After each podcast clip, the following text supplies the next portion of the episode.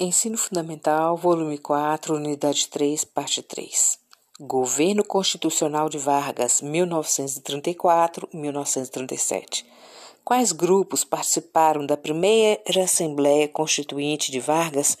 Grupos das oligarquias regionais, tenentistas, classicistas, que são os médicos, sindicalistas e advogados, membros da Igreja Católica e de partidos políticos, elaboraram a Constituição de 1934 em substituição à Constituição de 1891.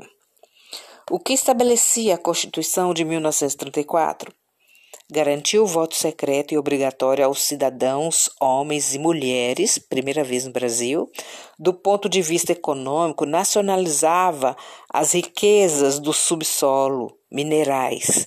Do ponto de vista social, para trabalhadores urbanos, salário mínimo, regulamentação do trabalho das mulheres e das crianças, descanso semanal, jornada de oito horas de trabalho, férias remuneradas, indenização, para dispensa injusta e etc. Observação: a Constituição de 1934 foi substituída pela Constituição de 1937, período da ditadura de Vargas, que fechou o Congresso Nacional e suprimiu direitos políticos da população. Qual o pretexto que levou Vargas a dar o golpe e instaurar uma ditadura?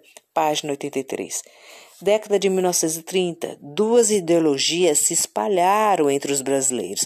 No Brasil, em 1932, o AIB, Ação Integralista Brasileira, tendência fascista que defendia um Estado forte e autoritário.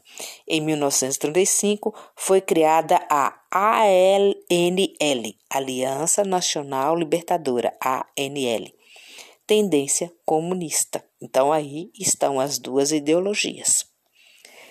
Tais ideologias encontravam adeptos no exército, exemplo, o comunista Luiz Carlos Prestes. Em 1935, Prestes fez um levante revolucionário para derrubar Vargas, a intentona comunista. Motivo: temor do avanço do integralismo no governo de Vargas. Militares de Natal, Rio Grande do Norte, no Recife, Pernambuco, em Olinda, Pernambuco e no Rio de Janeiro foram mobilizados. O movimento não teve sucesso, nem a população deu apoio. Foram reprimidos, os líderes presos. Em 1937, simpatizantes do integralismo do exército forjaram um plano, o Plano Cohen. Inventaram que os comunistas queriam tomar o poder. Com esse pretexto e o apoio das Forças Armadas, foi fácil. Decisões tomadas por Vargas. Fechamento do Congresso Nacional. Outorgou uma nova Constituição, a de 1937, com diretrizes fascistas. Esse período foi chamado de Estado Novo.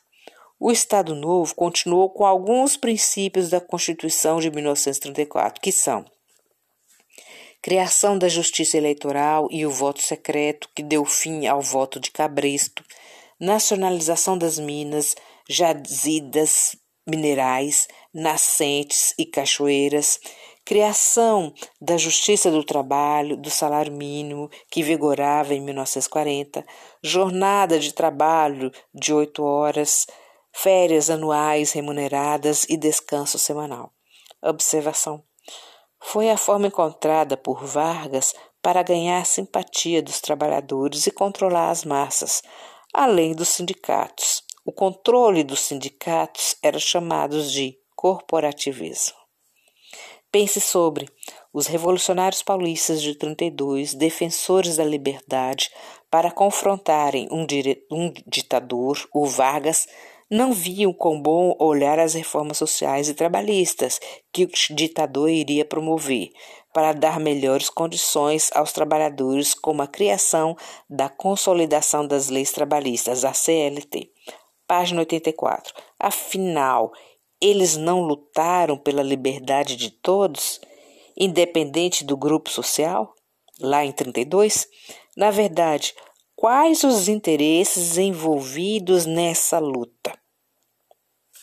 Estado Novo, 1937-1945. Características desse período. fechamento do parlamento, assembleias estaduais e câmaras municipais.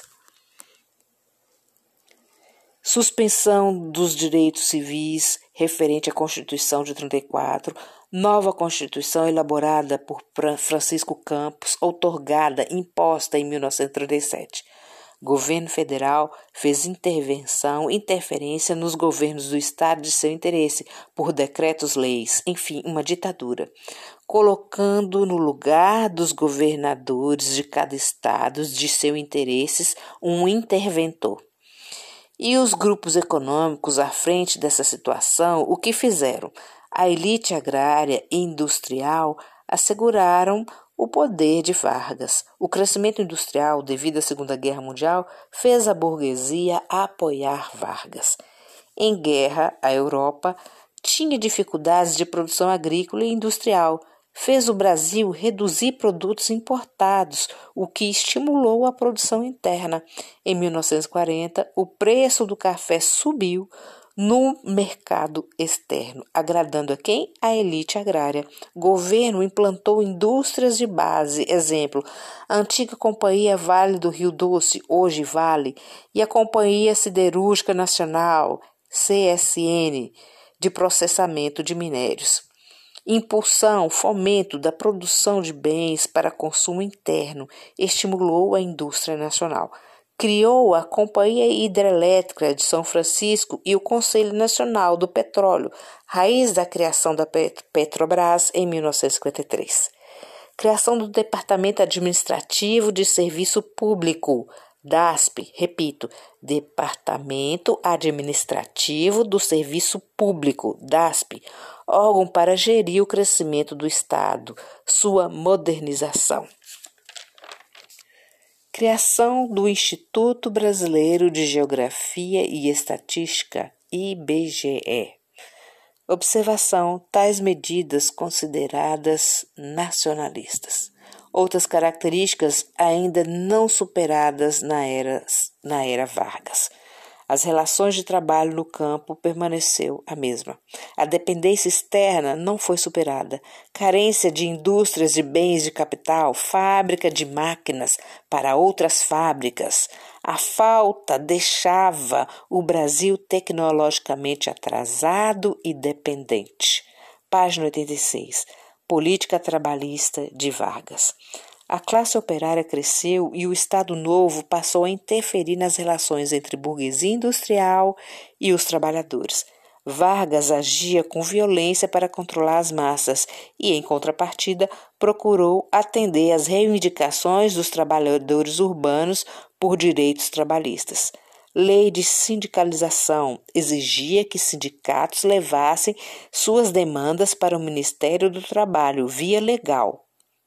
Observação: sindicatos passam a cooperar, entre aspas, com o poder público, tornando assim greves e qualquer manifestação ilegal e logo reprimida. O controle dos sindicatos pelo governo nesse período chamamos de corporativismo. Você sabia? O sindicato que passou a colaborar com o Estado Novo era chamado de pelego e era o intermediário entre os trabalhadores e o governo Vargas, largando a luta pelas reivindicações dos trabalhadores. Assista Mundo do Trabalho, Previdência Social. Inicialmente, Vargas continuou tratando os trabalhadores como os governos anteriores, um caso de polícia. Habilmente, Vargas, percebendo a real demanda, tratou de atender algumas reivindicações e o controle sobre a massa trabalhadora e acalmar, dessa maneira, a burguesia. Em 1943, elaborou a CLT, Consolidação das Leis Trabalhistas. Nela, captou leis já existentes e acrescentou outras.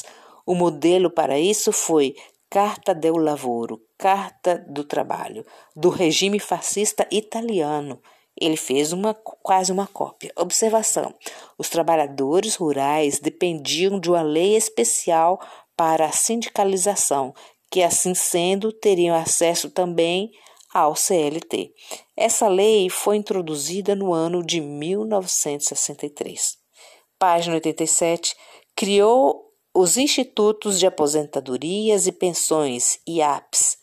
Criou a Justiça do Trabalho, instituiu o salário mínimo, férias remuneradas já existente na Constituição de 1934. Observação: a CLT consolidação das leis trabalhistas está sofrendo críticas e alterações dos governos considerados neoliberais, principalmente com as questões sociais e trabalhistas. Você sabia? Vargas investiu em propaganda para manter o regime e divulgar sua imagem.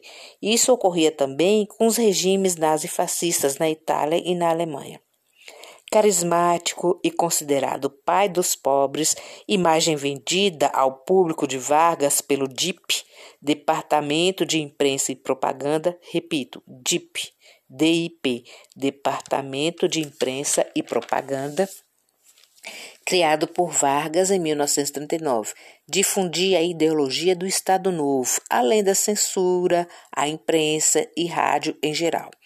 A polícia perseguiu opositores, censurou artistas, jornalistas, encheu prisões. Enfim, a expressão pai dos pobres era completada pelos críticos do regime com e mãe dos ricos, por controlar as massas trabalhadoras, dando liberdade aos burgueses na exploração da massa trabalhadora, mãe dos ricos.